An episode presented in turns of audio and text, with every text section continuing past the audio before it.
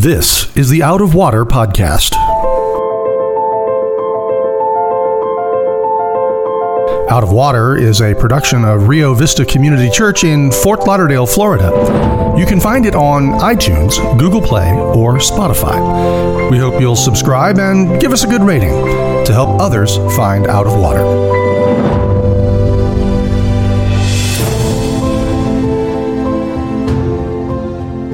Welcome, folks, to another episode of the Out of Water Podcast.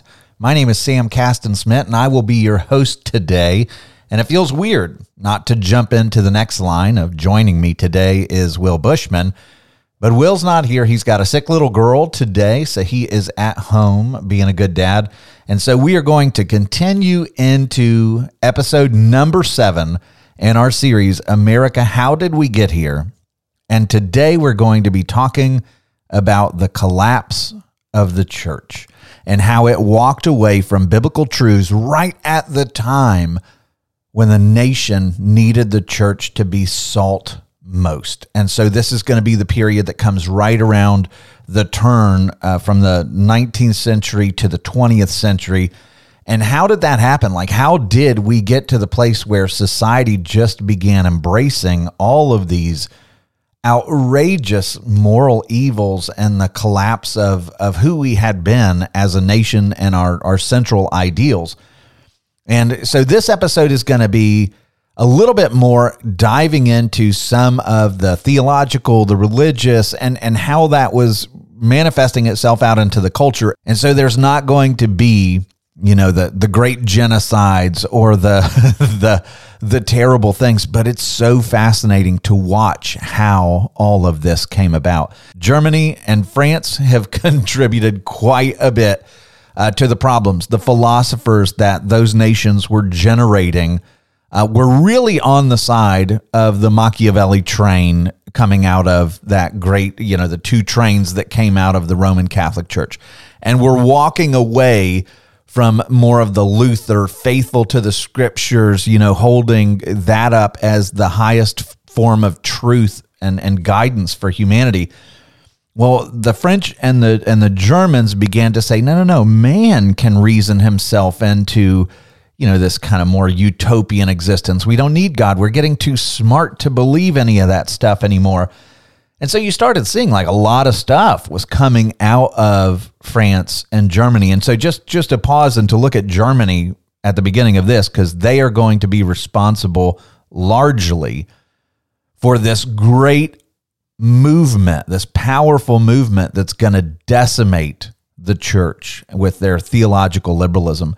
And so I want to go like remember 1840s you have Germany or Prussia, who's ex- they're exporting their model of compulsory government schools to America. That's coming out of Germany. And then in the 1850s, you have Karl Marx that's exporting the Communist Manifesto out of Germany and writing for one of our largest newspapers. And you find the first example of state socialism that comes in the 1880s. That's coming out of Germany. And then when you get to the 1930s and 40s, you find, you know, Germany doing these horrific evils. And so you find that Germany is moving in the opposite direction of the principles of America's founding. Remember that our that our liberties come from God, that we believe in moral absolutes that are given to us from a higher source, that we we believe that the individual needs to be protected from the collective. You can't empower the government to stamp out individuals or take away individual rights because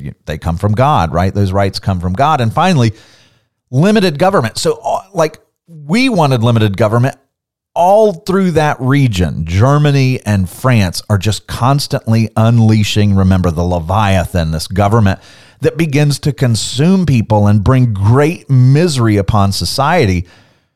And so then we talked about how America started drifting and, and flirting with some of those philosophies. And so then I want to stop and ask the question like, why was Germany producing all of this? Well, the answer is just prior to all of that stuff, in the late 1700s and the early 1800s, Germany had produced one of the Enlightenment's most famous philosophers, if not the most famous. His name was Immanuel Kant. He's known as the father of modern philosophy. A lot of people would say that he was the most influential philosopher of the Enlightenment. So, What did this guy teach people? Well, he taught them that they can only have knowledge of things if they can experience them with their senses, you know, the natural world, but not the supernatural world. He argued that humanity could, you know, develop ethics just based on human reason, not apart from the Bible, which by the way is, you know, you can look at the natural order of things and kind of come to the conclusion of what morality is based on the way that nature is designed. That's true. But then he began to say, well, we can set aside this supernatural teaching that comes from the scriptures and put greater emphasis on our ability to reason our way to morality. Well, the problem with that, as we'll see in, in the coming centuries, is you you have a lot of different people who can reason their way and think, well, you know, if, if Darwinism is true, let's go ahead and speed up the process of human evolution by eugenics or a Holocaust or whatever. And so human reason is very dangerous when it comes to determining morality. We found that out. But this is what Kant wanted to do was to say, no, no, no, no, no. Reason can give us all this stuff. We don't need the Bible. And so according to Kant, you could only gain a vague idea of the truth, right? Like an intuition based on your experience of senses and perception and maybe what you see or read or something like that. But you could not gain a true grasp on objective reality, like no absolute truth. You can't claim something is 100% absolute true because there's no way in your human senses that you can totally understand every element of a thing, right? And so, well, if you take away the idea that there is a supernatural higher being who is delivering truth to us, and that truth is entirely subjective to the human, you know, Kant's got a point, but you have to rid the world of the supernatural in order to get there. And so, what the Christian would say is no, no, no. We believe that we can receive absolute truth from the voice, from the authority of the one who is above all of the world. And so the Enlightenment started coming and saying, no, no, no, no, no. Everything we get to is going to come from human reason. And so, an easy way to remember Kant is you can't know the absolute truth. See, like if Will was here, he would probably press the button that goes wah, wah, wah. But you can't know the absolute truth. It's all an internal experience.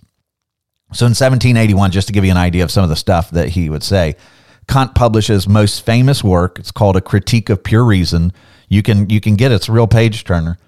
Uh, and he writes, all our knowledge begins with the senses. You hear the difference? Like, what would the Christian say? Well, the Christian would say, no, no. Our knowledge, true knowledge, begins with the fear of the Lord. It begins with a reverence in the scriptures, uh, an understanding that this word is authoritative for all of life. Well, no, for Kant, all of our knowledge begins with the senses, then proceeds to the understanding and ends with reason.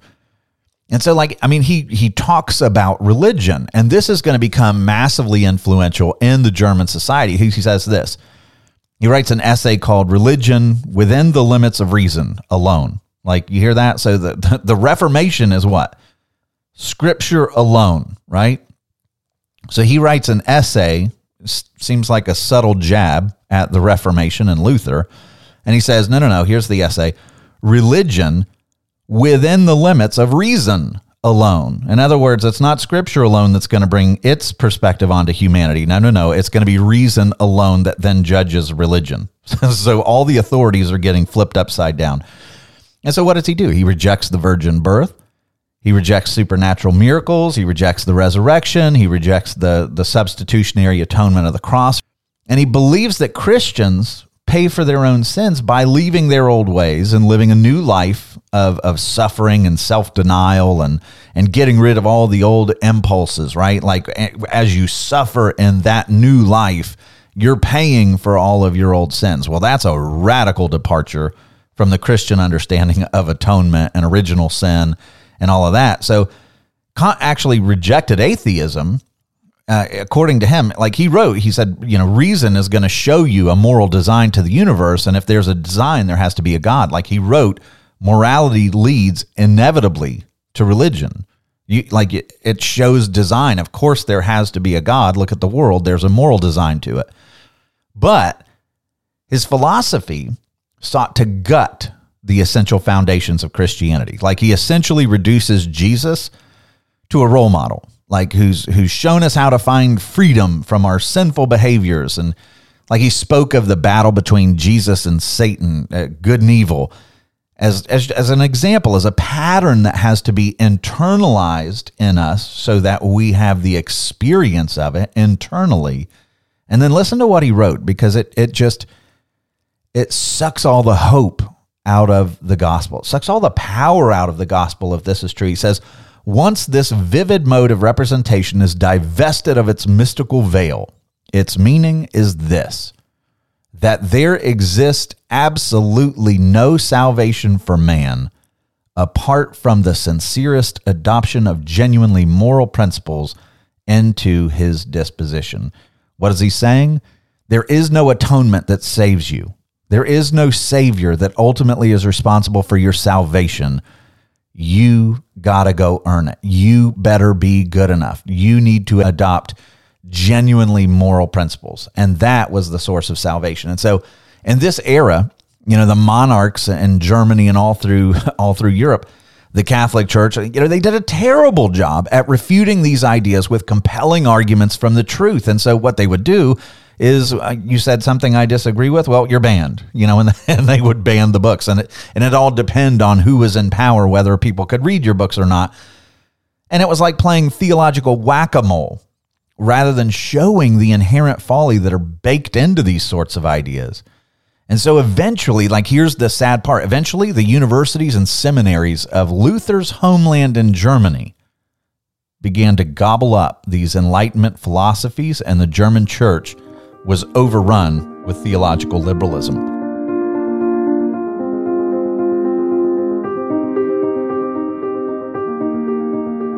Like you don't have to believe any of the core tenets of the faith anymore.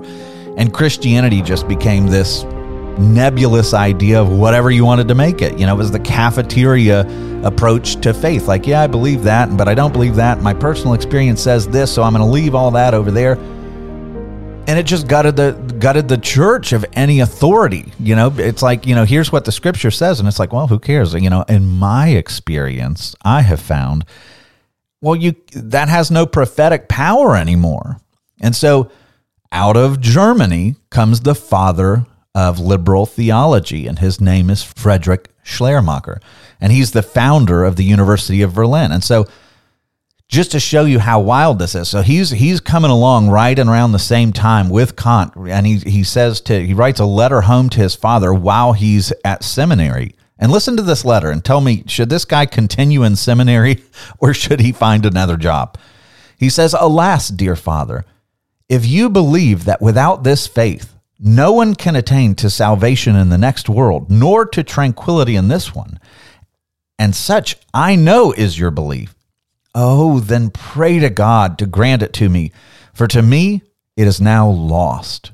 I cannot believe that he who called himself the Son of Man was the true eternal God. I cannot believe that his death was a vicarious atonement.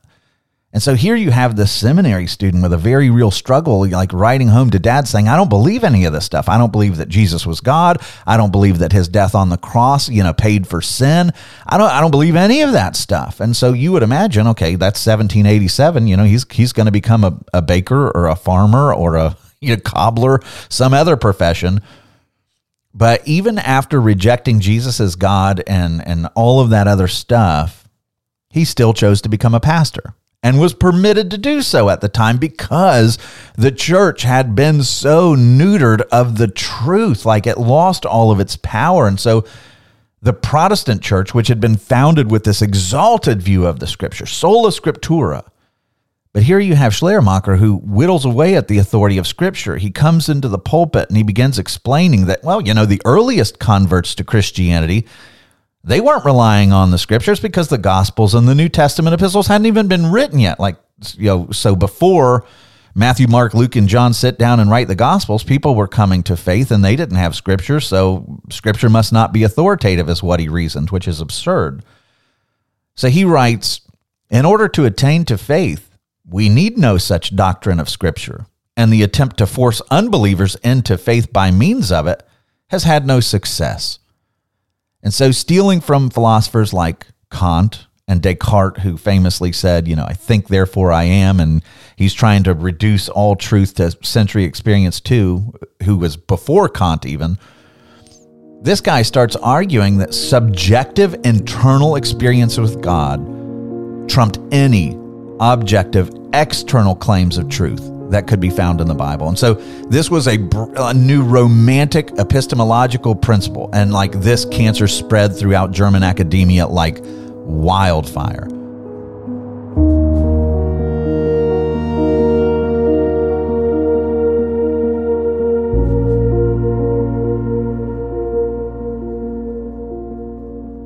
And so now all of a sudden in Germany, Christianity is not a system of absolutes and unchanging truths. It's an evolving way of life. The Bible's not inspired or inerrant or authoritative. All supernatural claims, including the resurrection, were now doubtful. Like, so what's the point of Christianity at that point?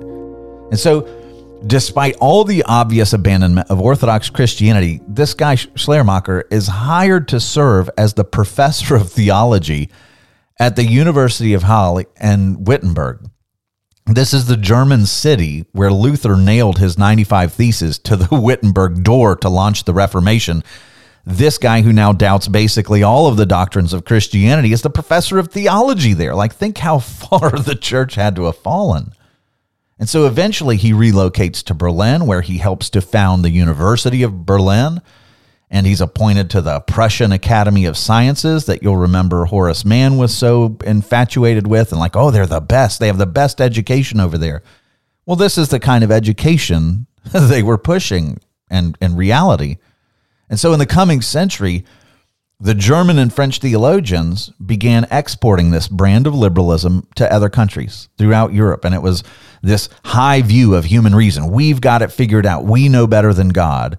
Emphasis on personal experience and, and tolerating divergent views within the church. And so, you know, if you if you want to say that there is no resurrection, you know, who am I to say that that's wrong? You know, come on in. Well, we you could be a pastor, you could be a professor of theology, like, and so there was this bend over backwards, you know, idea of, you know, keeping such an open mind that your brains fall out, kind of influence that that hits this European church and starts being exported to all the other places.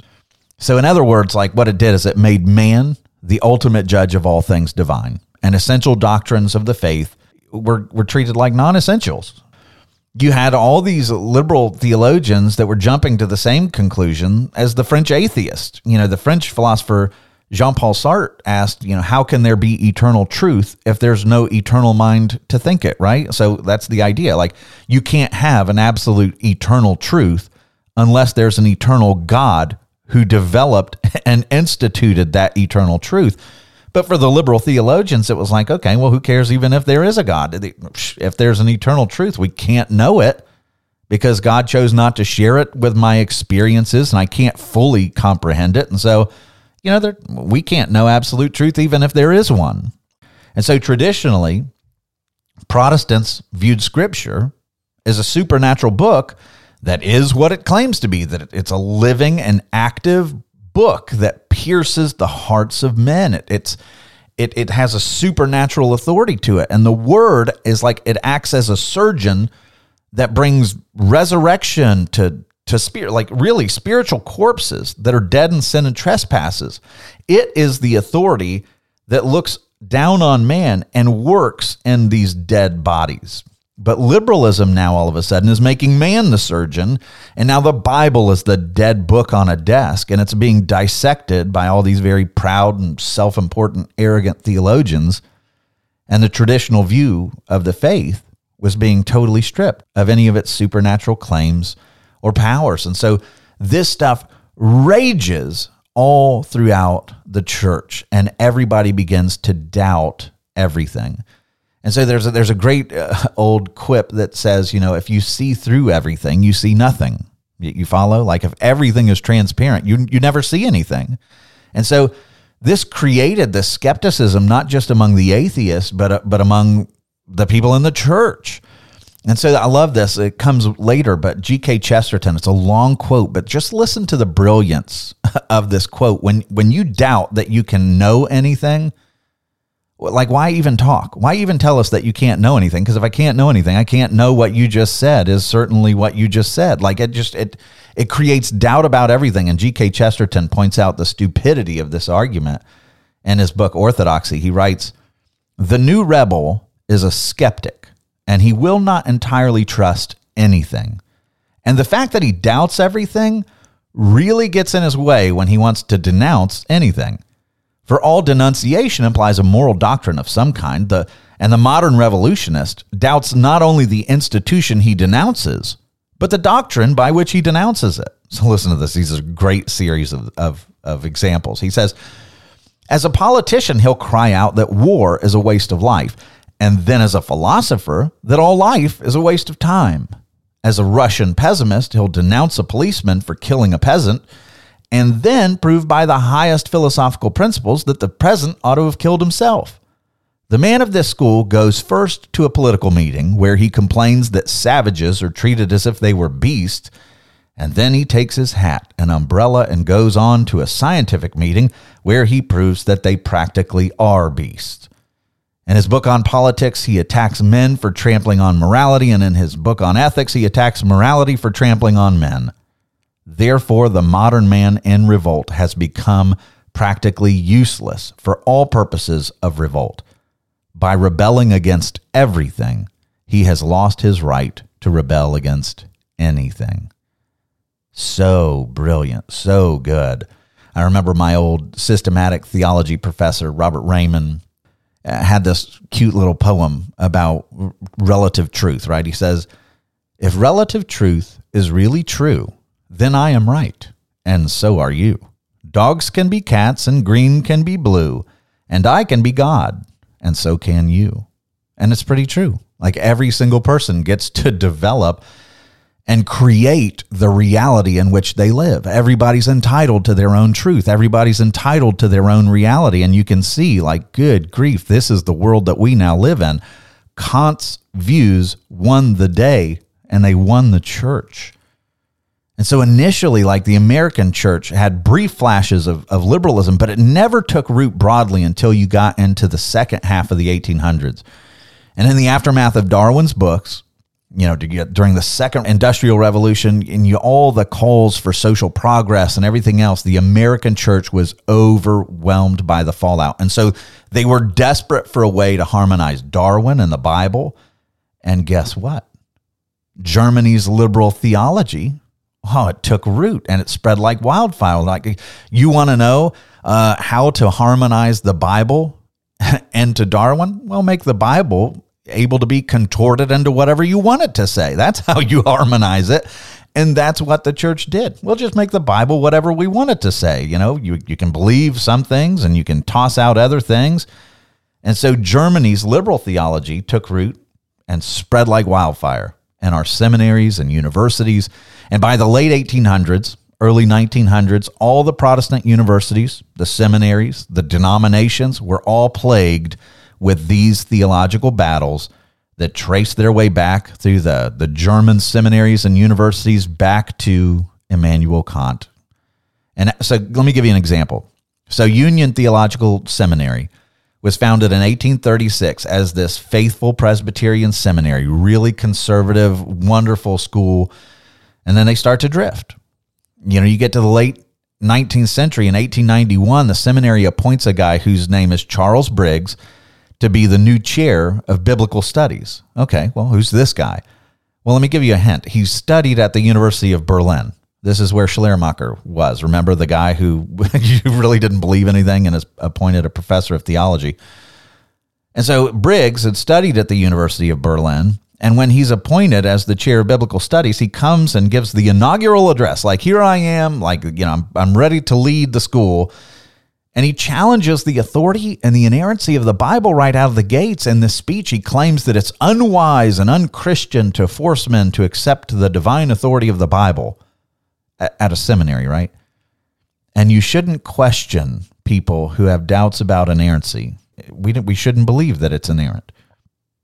And so listen to what he says in the speech. Imagine you're going to seminary, you want to become a pastor, and your chair of biblical studies gets up and he says, the progress of criticism in our day has so undermined and destroyed the pillars of authority upon which former generations were wont to rest that agnosticism seems to many minds the inevitable result of scientific investigation.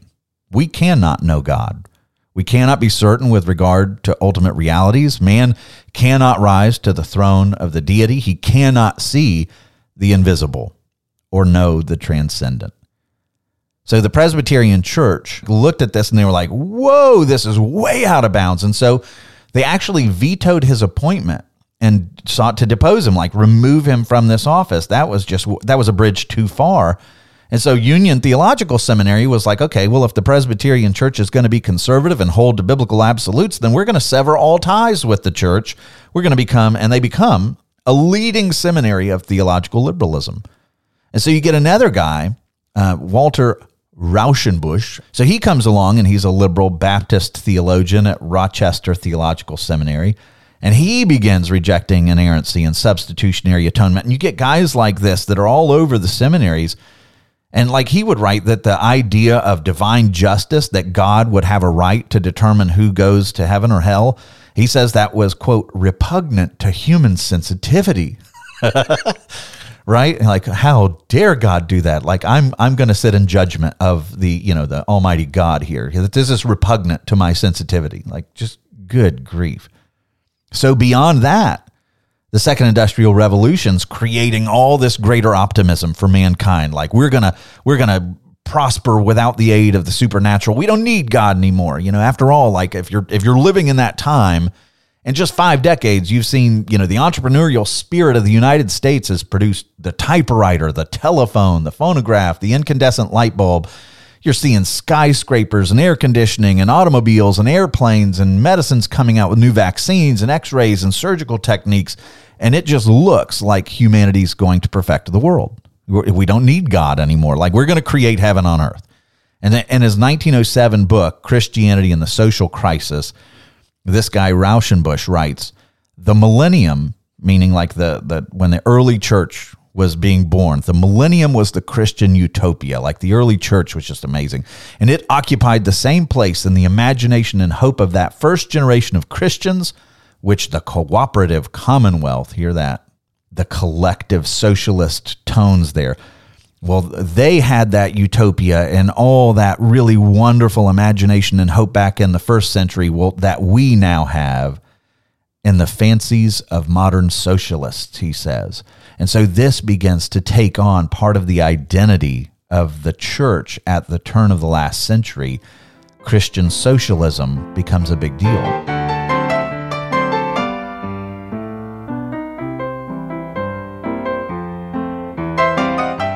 In 1907, a decade before Russia's Bolshevik Revolution ushers in the first communist experiment, Rauschenbusch is referring to communism as the moral ideal of Christendom during the greater part of history. And he starts making the case like, of course, this is what the church should advocate. We need communism. And he believed in, quote, the coming transition of power from the possessing classes to the proletariat. And many prominent liberal theologians were eager to see experiments of Marxism here in government. The Bible comes and talks about safety nets, you know, allowing the poor to come and to, to be able to feed on your fields. And, you know, the, the year of Jubilee keeps, you know, generations in the Bible from experiencing generational poverty and restoring families. Like the Bible is definitely not opposed to social safety nets, but in the mind of the founders, like they were like, you can't empower the Leviathan so much that it's going to gobble everything up because the only way that you can make that happen is to give that so much power. And so the founders wanted those things to be left to the localities, to the churches, to people who knew one another, empower the states, like to decentralize those kinds of things. Liberal theology came and just started making all of the truths of the Bible, anything that was old and ancient, the Constitution, the Bible, anything that had come before it, as though it were arcane. And so Charles Spurgeon is living around this time and he's seeing the spread of the liberal church, you know, very famous Baptist minister of the 19th century. And he wrote this. He says, I love this quote. He says, Truth is neither your opinion nor mine, your message nor mine. Jesus says, Thy word is truth. And scripture alone is absolute truth, essential truth, decisive truth, authoritative truth, undiluted truth, eternal and everlasting truth. Truth given us in the word of God is that which is to sanctify all believers to the end of time. God will use it to that end. If this is the truth and the truth with which God sanctifies us, let us learn it, hold it, and stand fast in it. Spurgeon was standing firm in this avalanche all around him. And so in 1910, the church, in an attempt to guard against this you know, advancing avalanche that's just decimating the church, they decide, like conservative Presbyterians, propose a list of five fundamentals to the Christian faith. And so these this becomes a very very famous debate and it wasn't just for Presbyterians all the denominations are watching this and they suggested that any deviation from these five tenets would put people outside the bounds of authentic Christianity. And so they're really simple actually. Number 1, the inspiration and inerrancy of scripture like if you're going to be a Christian you believe the Bible is authoritative. 2, you believe in the virgin birth. Three, you believe that Jesus' death on the cross provided a substitutionary atonement. He died in your place to take your sin and to give you his righteousness. Four, a bodily resurrection on the third day, because if Jesus wasn't raised from the dead, then we're still in our sin and the world is hopeless. And five, Jesus performed miracles. And so, like, if you're if you're a serious Christian, somebody who believes the scriptures, like this is this is bottom shelf. Like this shouldn't be a problem. But in the late 1800s, early 1900s, the church in America is so split between the liberals that called themselves the modernist and the theological conservatives that called themselves the fundamentalist. And so, like, give you an example of part of this. In 1922, New York City pastor and Union Theological Seminary graduate Harry Emerson Fosdick, he preaches a sermon entitled, Shall the Fundamentalist Win? The sermon called upon the church to, to infuse its doctrines with all this scientific knowledge and to, to make the scriptures kind of contort to fit the prevailing winds of the day. And he claimed that Christianity was closed minded with its claims of absolutes. And he, I mean, he proudly admitted that he would have been branded a heretic by any traditional standards. If he lived any other time, he'd have been a heretic. And so he claimed, you know, like things like this. He claimed Jesus was divine in the same way that all of us are divine, only different by degree.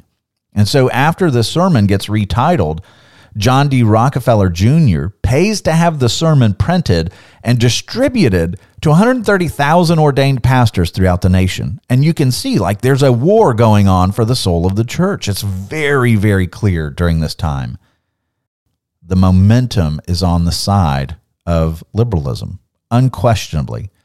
And though public opinion was shifting, there's a handful of faithful theologians who are waging a fierce counterattack to defend orthodoxy. And so, in his 1923 book, Christianity and Liberalism, a guy named J. Gresham Machen, who's, who's a bold hero of, of the scriptures, he's a New Testament professor at Princeton Theological Seminary, and that seminary is facing a civil war. He just comes out and he argues liberal Christianity is no Christianity at all. He says liberalism is totally different from Christianity, for the foundation is different. Christianity is founded upon the Bible. Liberalism, on the other hand, is founded upon the shifting emotions of sinful men. And I got to say, he's right. Like, once you have a faith that is removed from the Bible, you may have some kind of faith, but it is not Christianity anymore.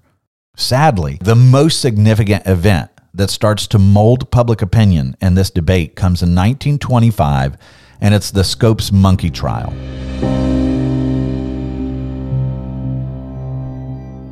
This is all at the height of these theological battles and America's education system and everything. All of this, like the Scopes monkey trial, takes center stage and it becomes bigger than the OJ trial, bigger than anything we've seen, like in our modern time, everybody's watching. Foreign nations are sending people to cover the trial. The courtroom is packed with reporters. And so here's the background. John T. Scopes was had been fined uh, for admitting to teaching evolution inside a Tennessee classroom. So that's that had become a violation of Tennessee state law. They had banned teaching that humans descended from lower orders of creatures, right? So that's a state law. And so in the trial that's gaining nationwide attention, you have A prosecutor, William Jennings Bryant, he's defending the law prohibiting the teaching of, of evolution. And he's squaring off against Clarence Darrow, who's coming from the ACLU. You remember ACLU founded by Roger Baldwin, you know, openly communist founder, wanting to push the nation in a new direction. So Clarence Darrow comes in, paid for by the ACLU, to defend the teacher in his teaching of evolution. So the entire trial is this publicity stunt, and it's a great battle between the modernist and the fundamentalist. And like the fundamentalist quickly that that term became almost a pejorative, right? Still to this day if you say, "Oh, he's a fundamentalist," it sounds like he's going to go bomb something now, you know? But remember, the fundamentals are basic I believe in the virgin birth. I believe Jesus performed miracles. I believed he raised from the dead. Like these aren't radical things but they were being painted as radicals in society in those days. And so the lawsuit's funded by the ACLU. Scopes isn't even the real teacher, he's a substitute who steps in that day just to pick a fight to deliberately challenge the law. And uh, you know, this the, the record on that's clear. And the courtroom is packed with reporters that understand that to win the opinions of the American people, you've got to tell a story. You've got to you got to craft a narrative. And so you know, like this should have been absurd. Like by modern days, if I told you, you know, this is what this guy was teaching, let me give you an example. The textbook that this guy was teaching from is called A Civic Biology, and it's by George Hunter. And in it is comes all the scientific justifications for overt racism that we've talked about before in our episode on Darwin. So the section on evolution, listen to this. It claims that there were five races of humanity at varying stages of evolutionary development. And of course, the black people are listed first on the bottom. And it goes on and, and then it says, until you reach, quote, the highest type of all the Caucasians, represented by civilized white inhabitants of Europe and America. This is in the textbook. You wonder why, like Tennessee wants this this book out because it yields all kinds of disturbing ideas and philosophies in the hearts of men if you're not made in the image of God and if all of humanity doesn't bear the spark of the divine, we're just creatures crazy things happen. And so you have the ACLU who runs in and says, no, this should be taught in the public schools. And you have William Jennings Bryant and the others that are squaring off against them. And the reality is, the narrative that went out was that the fundamentalists were humiliated. Of course, the courts are packed with people on their side, reporters on their side, like H.L. Mencken, perhaps the, the, the most famous journalist of the era is eagerly mocking like the town residents. He's writing that they're yokels and morons. Uh, and he calls, listen to this, the, the speeches of William Jennings Bryant, he says is nothing more than theological bilge. And not surprisingly, Mencken is a vocal atheist. Like he wrote this one of the most irrational of all the conventions of modern society is that religious opinions should be respected. Like, how stupid to respect religious opinions. You feel that today? Even though he was hostile toward Christianity, he also recognized the absurdity of liberal theology and its abandonment of the claim of absolutes. Like, listen to this, because he, he actually gets the absurdity of it and he makes my argument, so I'm going to let him talk. He says the Catholics get rid of the difficulty by setting up an infallible pope and consenting formally to accept his verdicts. So you want to know what truth is? Well, listen to the Pope. He tells you he's infallible, and there, there is your standard. But then he says the Protestants simply chase their own tails by depriving revelation, Scripture, of all force and authority. They rob their so-called religion of every dignity. It becomes in their hands a mere romantic imposture. It's unsatisfying to the pious and is totally unconvincing to the judicious. Amen, Mencken. Preach, brother, atheist.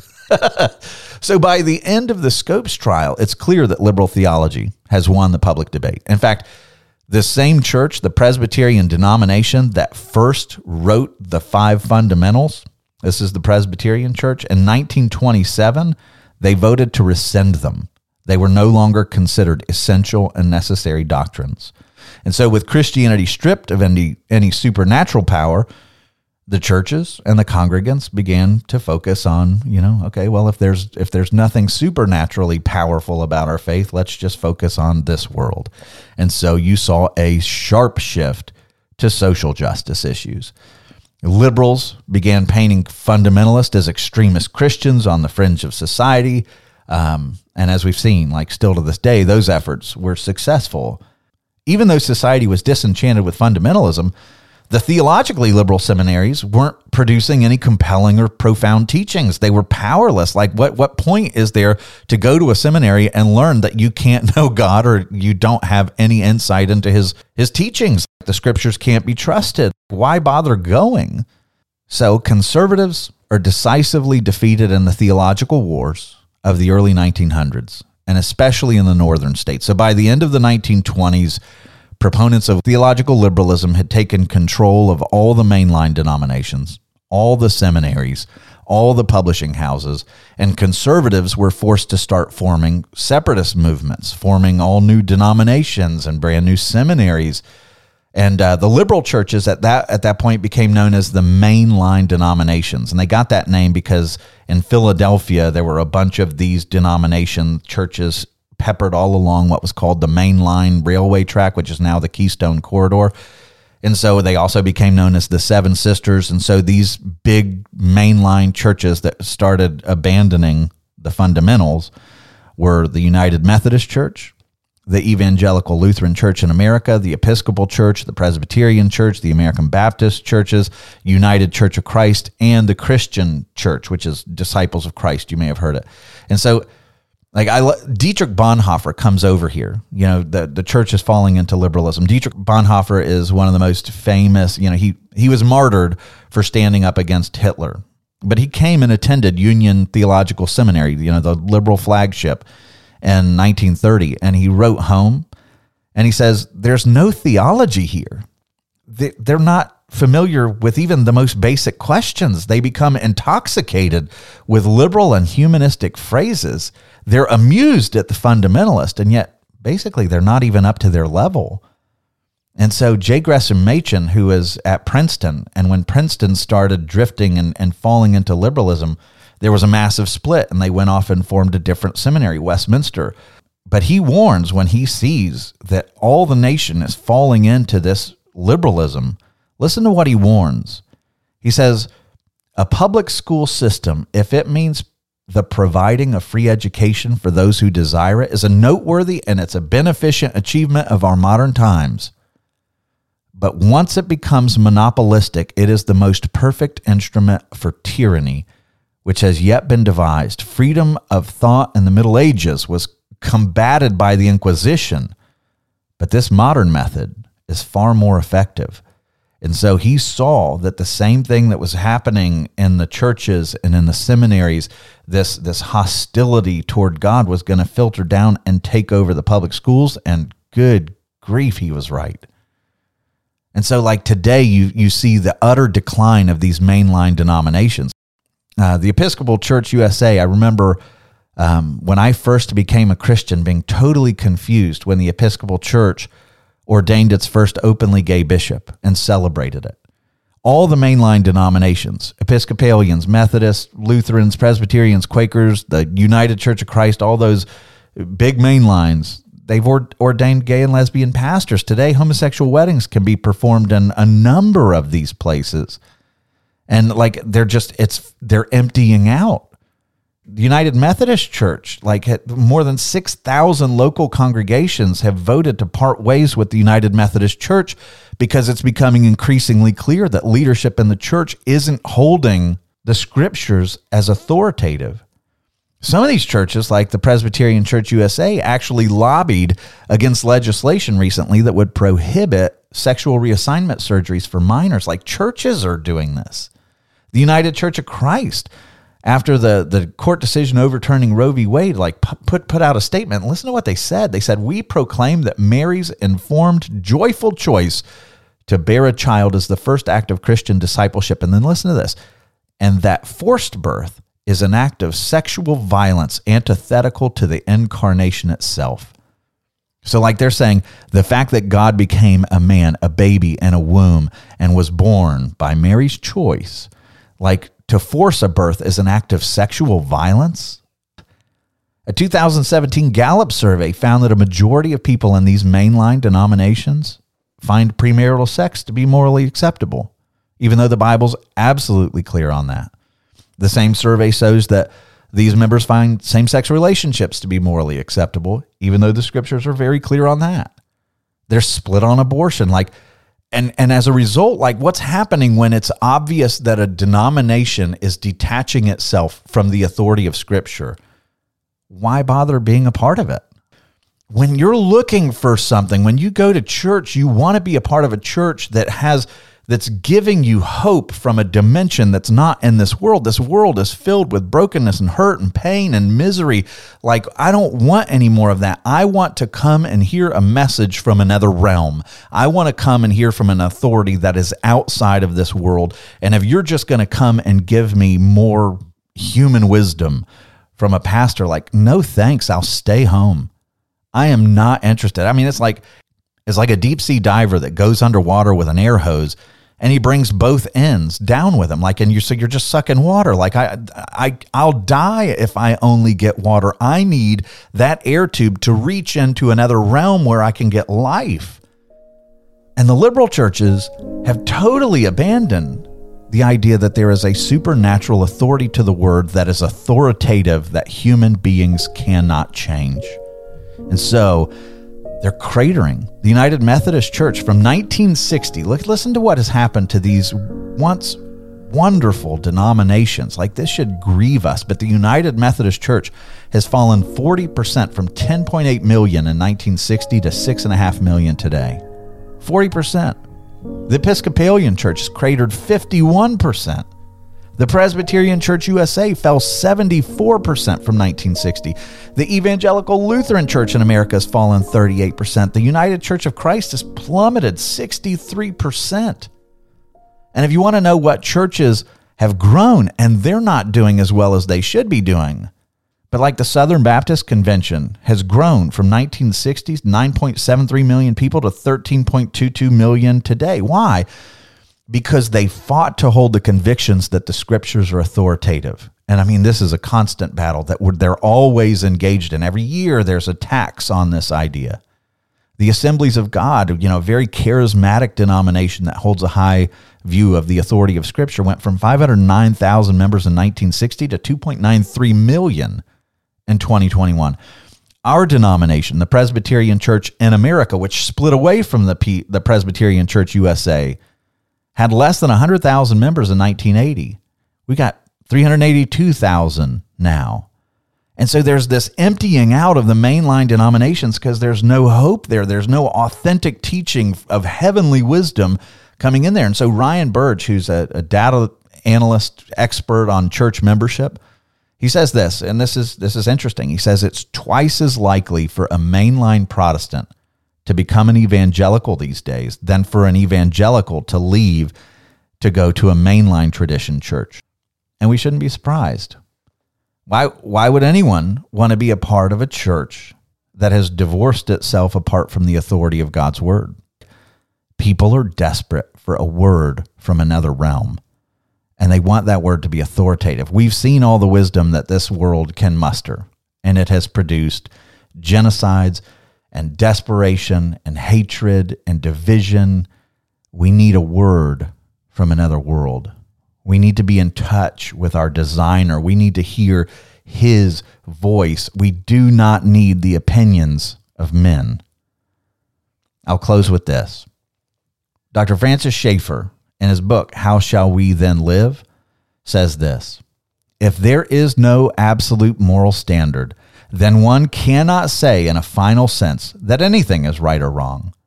By absolute, we mean that which always applies to all people, that which provides a final or ultimate standard. There must be an absolute if there are to be morals.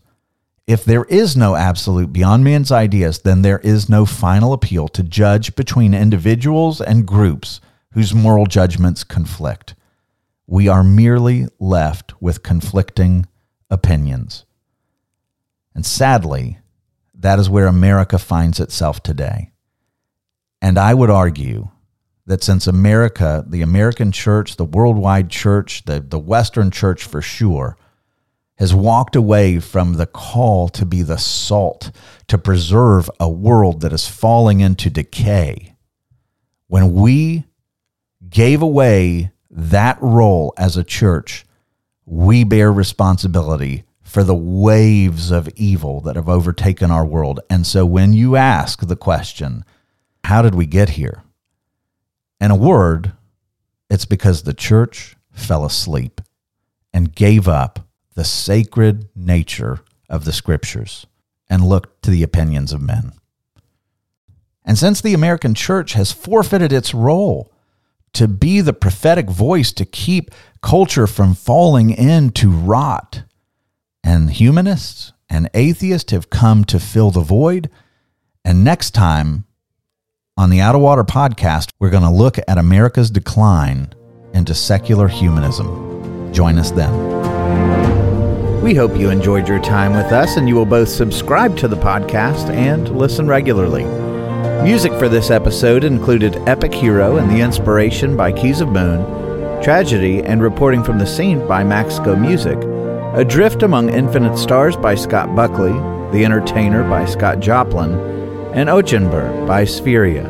You can learn more about the Out of Water podcast and Rio Vista Church at our website, riovistachurch.com.